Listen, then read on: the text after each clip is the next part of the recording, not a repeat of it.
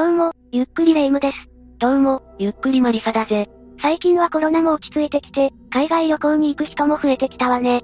確かに、外国人も日本にたくさん来ているぜ。日本を観光する外国人は、香港人が一番多いそうよ。確かに、日本に近いからすぐに来れるよな。香港は夜景が綺麗だし、食べ物も美味しいから一度は行ってみたいんだぜ。香港は親日家も多いし、日本人にとっても人気の観光スポットよね。でもそんな香港で昔、恐ろしい事件が起きていたって知ってるかしら？全然知らなかったぜ。もしかして、香港マフィアとかの仕業だったりするのか？うーん、犯人は24歳の若い一般男性だったわ。この事件は香港社会に大きな衝撃を与えた事件なのよ。一般男性が社会に影響を与えたなんて、どんな事件かすごく気になるんだぜ。ぜひ詳細を教えてほしいな。それじゃ今回は、香港で起きた香港人肉事件を紹介するわね。それでは、ゆっくりしていってね。まずは事件の概要を説明するわね。事件発生は2008年4月27日、香港で、当時16歳だったワンジャメイさんが殺害されたわ。その後遺体はバラバラに切り刻まれ、遺体の一部が、市場の肉屋に混入されて売られていたのよ。人の肉が売られていたのか？それはみんなびっくりしたに違いないぜ。ええこの事件は香港社会に大きなセンセーションを巻き起こしたわ。警察関係者によると、彼女が最後に連絡を取ったのはディンチー隊という、当時25歳の小太りの男性だと判明したのよ。その後、ディンは警察に対し、自分がワンさんを殺害したと自白したわ。被害者のワンさんと犯人のディンは8歳も年が離れているぜ。この二人はどこで出会ったんだ？二人が出会ったのはネットだったのよ。出会い系サイトのようなところで知り合い、2008年4月27日にディンの自宅に入っているわね。自宅ということは、今で言うパパ活みたいなことなのか？ええもともとそういう目的のために出会ったみたいなのよ。ホテルの部屋でワンさんは殺され、その場でバラバラに切り刻まれたわ。おぞましい事件だな。ディンはもともと殺すつもりでワンさんと出会ったのか？ワンさんもまだ未成年で体を売るなんて、ちょっとびっくりだぜ。じゃあまずは、被害者のワンさんについて詳しく見ていくわね。ワンジャメイさんは1991年、中国の湖南省に生まれたわ。ワンさんが3歳の時に、母親が香港人と再婚したそうよ。ただ母親はワンさんのお姉さんだけを連れて香港に行ってしまったわ。再婚して5年後、ようやくワンさんは新しい家庭で暮らすことになったのよ。どうして母親はワンさんを連れて行かなかったんだ？理由はわからないけど、そのせいか義理の父親との関係は良くなかったそうね。義理の父親は母親より26歳も年上にもかかわらず、働かない男だったのよ。そのため母親が家事育児をしながら、家計も支えていたわね。なんでそんな奴と結婚したんだろうな。家族4人を女性1人で支えるのは、さぞかし大変だったと思うぜ。ええだからワンさんの家はいつも貧しかったわ。母親に大切に育てられたワンさんは、だらしない義理の父親が許せずよく口論していたそうよ。ワンさんは複雑で大変な家庭で育ったんだな。ただワンさんは優しい女性で、学校でもトップクラスの成績だったそうなのよ。成績優秀者にだけ与えられる奨学金までもらっていたわ。さらに朗読大会で賞を取ったり、ボランティアにも熱心に参加していたわね。教師からも真面目で優しい生徒として評判が良かったわ。とても優秀な女性だったんだな。出会い系サイトをやっていると聞いたから、少し意外だったぜ。でも、ワンさんはクラスメイトとの人間関係が苦手だったわ。だけど学校の外に友達が多くて、ネット上で友達を作るのも好きだったそうなのよ。でも出会い系サイトでパパ活をしていたのは、他に大きな理由があったわ。どんな理由だったんだ？?2007 年にワンさんは突然学校を辞めると言ったのよ。え、とても成績優秀で真面目だったのに、もったいないぜ。教師も驚いてワンさんに事情を聞いたわ。ワンさんはモデルのアシスタントに抜擢されていたのよ。その仕事をしたいから、学校を辞めようとしていたわ。それ、家族を支えるためとかじゃないよな。それもあったけど、モデルへの強い憧れもあったわ。学校を中退するのはもったいない気がするぜ。だが、ワンさんが家族思いなことがよくわかる話だな。しかし、それならなおさら、どうしてパパ活なんてしていたんだ？モデルといってもワンさんはアシスタントだから、そこまで稼げなかったのよ。ワンさんには5万香港ドルの借金もあったから、手っ取り早く稼ぎたかったんだと思うわ。事件の3ヶ月前から君という名前で、出会い系サイトに登録していたのよ。確かに芸能のお仕事は、稼げるようになるまで大変だろうな。家計を支えるためとはいえ、辛い決断だと思うぜ。しかし、10代なのに出会い系サイトなんて、香港では大丈夫だったのか？台湾や香港などの中国圏では、若い女性が体を売って稼ぐのは珍しくなかったそうよ。確かに、日本でもやっている人は多いよな。もともと、売春業は日本から中国に伝わったものなのよ。中国は一人っ子政策のせいで、男の子は後取りとして必要不可欠なのよ。この風潮が、自然と男尊女卑社会を作っていったわ。そうなると、自分は女性より優位だと思う男性も多そうだぜ。それと生活上のストレスもあったのか、若い女性を買う男性が増えていたのよ。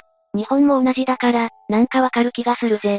そこまではわかったが、どうしてディンはワンさんを殺害したんだ？出会い系サイトで知り合ったなら、殺害なんてする必要がないぜ。じゃあ次は事件の詳細について見ていくわね。ワンさんは自撮り写真などを出会い系サイトに登録し、いろいろな男性とパパ活していたわ。値段は日本円で約2万円から4万円ほどで、もちろん性行為も含まれていたわ。高校生がそんなに稼げるなんて、ハマってしまいそうだな。ええワンさんは複数の男性と会っていたから、徐々に慣れていったんだと思うわ。でも2008年4月27日に突然失踪し、行方がわからなくなったのよ。心配した家族は、29日に警察に通報したの。娘が突然いなくなって、家族もびっくりしただろうな。ええワンさんは家族にパパ活をしていたことを言っていなかったわ。その事実が明らかになっても、家族は信じられなかったそうよ。それはかわいそうだな。家族を支えるために体を売っていたのを知ったら、親は辛い気持ちになると思うぜ。警察はワンさんが売春をきっかけに事件に巻き込まれた可能性があるとして、捜査を開始したわ。そしてワンさんの携帯電話から、最後に連絡を取っていたのがビンだと判明したのよ。ディンに聞けば、ワンさんの行方もわかりそうだな。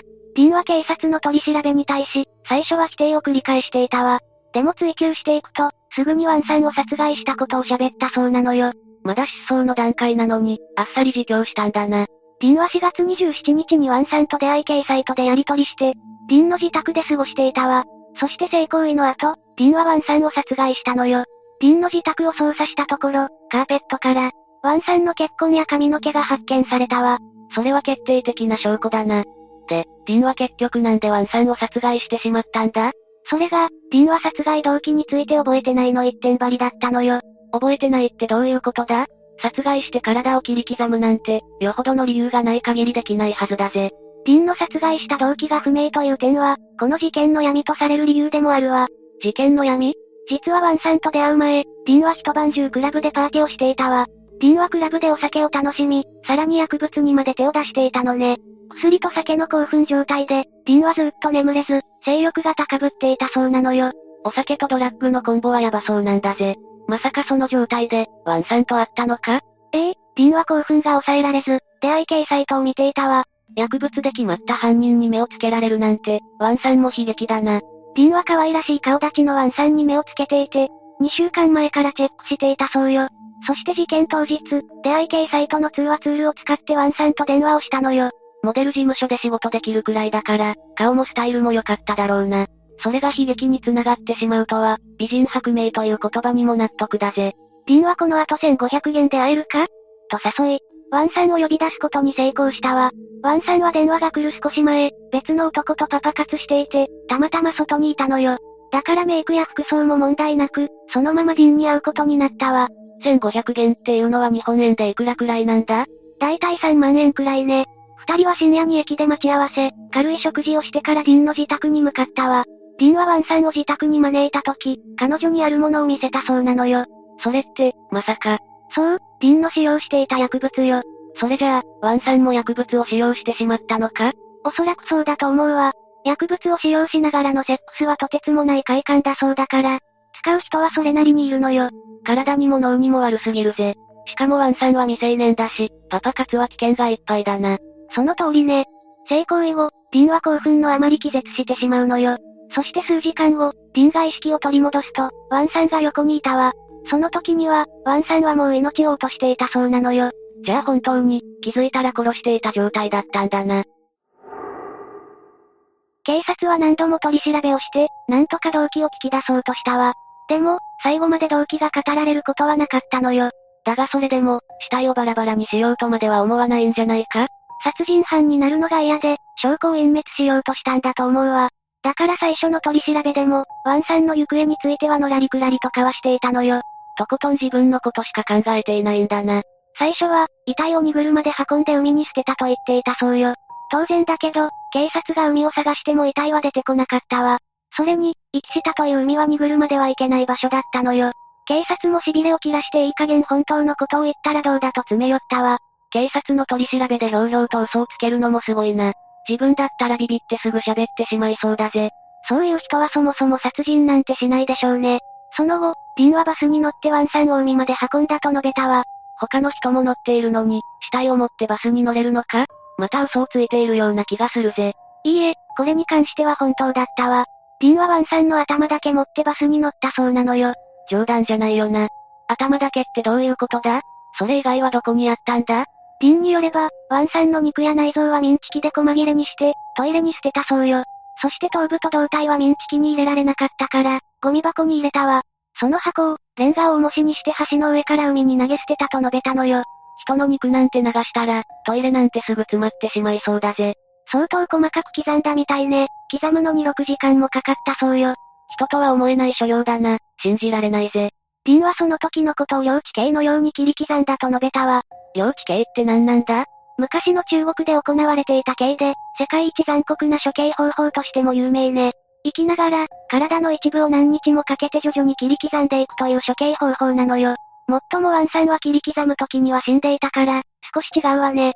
そんなことを平気で他人事のように話すなんて、頭がおかしいとしか思えないぜ。私もそう思うわ。そしてディンは、残ったワンさんの手足や骨の処分について、とんでもないことをひらめいたのよ。これ以上、どんなとんでもないことがあるって言うんだ？ディンは香港のある市場に向かったわ。そして、深夜に誰もいない肉屋の豚骨の中にワンさんの骨を混ぜて逃げたのよ。ええそんなことをして市場の人は気づかなかったのか？市場は昼時は賑やかだけど、夜は誰もいないような場所だったのよ。ディンが供述をはぐらかしたせいで、この事実を突き止めるまで、時間がかかってしまったわ。最終的に、ワンさんの骨は見つけることができなかったのよ。じゃあ、その肉屋を利用したお客さんが、ワンさんを食べてしまった可能性もあるんだな。こんな最悪な隠蔽方法、ディンの嘘であってほしいぜ。でも、真実は残酷だったわ。警察はディンの自宅の下水道から、ワンさんの筋肉を発見したのよ。これにより、ディンの恐ろしい供述が真実だとわかり、2009年に終身刑が確定したわ。トイレに肉を流したのも本当だったんだな。その後、ディンには血という名前の共犯者がいることが分かって、彼もすぐ逮捕されたわ。単独での犯行じゃなかったんだな。血は何をしたんだ？血は死体遺棄を手伝ったのよ。警察の捜査で血の部屋からも、ワンさんのものとみられる血痕が多数見つかったわ。ディンと血は小学校からの幼馴染で、10年来の親友だったそうね。いくら親友だからって、犯罪の手伝いなんてするもんじゃないぜ。血はその後どうなったんだ？血は捕まった後、すぐに罪を認めたわ。そして保釈金1万香港ドルを支払って保釈されているわね。1万香港ドルは、日本円で約13万2000円になるわ。終身刑になったディンとは、随分扱いが違うんだな。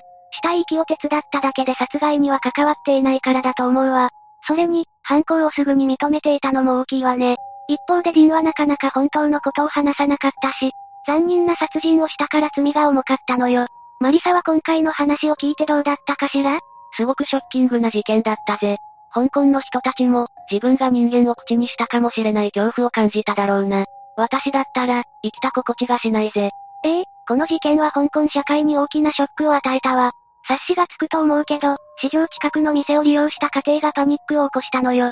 当時の警察庁長は、事件は重大であり、警察は被害者の早期発見を目指して積極的に捜査する。と述べ、再び海での捜索に人員を派遣することも検討すると述べていたわ。確かにワンさんの遺体は、すべて見つかったわけじゃないからな。遺族は、ワンさんの全身が見つかることを望んでいたはずだぜ。それにしても、ディンに罪悪感はなかったのか？残酷な方法で人を殺し、市場の飲食物に骨を混ぜるなんて、正気の沙汰じゃないぜ。全くなかったでしょうね。ディンは終身刑になった後の2011年にも、囚人を暴行する事件を起こしているわ。全然構成していないんだな。終身刑になってくれて、本当に良かったぜ。ディンが外に出てこないことが、この事件で唯一の安心する要素だ。ちなみに香港に衝撃を与えたこの事件は、2010年に映画化もされたのよ。この映画は好評で、香港内で賞を受賞しているわ。さらに事件後は、出会い系サイトに登録する女性の数も激減したそうね。良くも悪くも、この事件が香港社会に与えた影響は大きいわね。体を売るという行為はいろんな危険が伴うから、減るに越したことはないぜ。ただ、ワンさんのようにお金に困っている人にとっては、効率よく稼げる手段なんだよな。撲滅されることは、おそらくないんだろうな。売春は日本でも社会問題になっているわね。この事件を通じて、国内の問題についても考えてみてほしいわ。というわけで今回は香港人肉事件について紹介したわ。それでは、次回もゆっくりしていってね。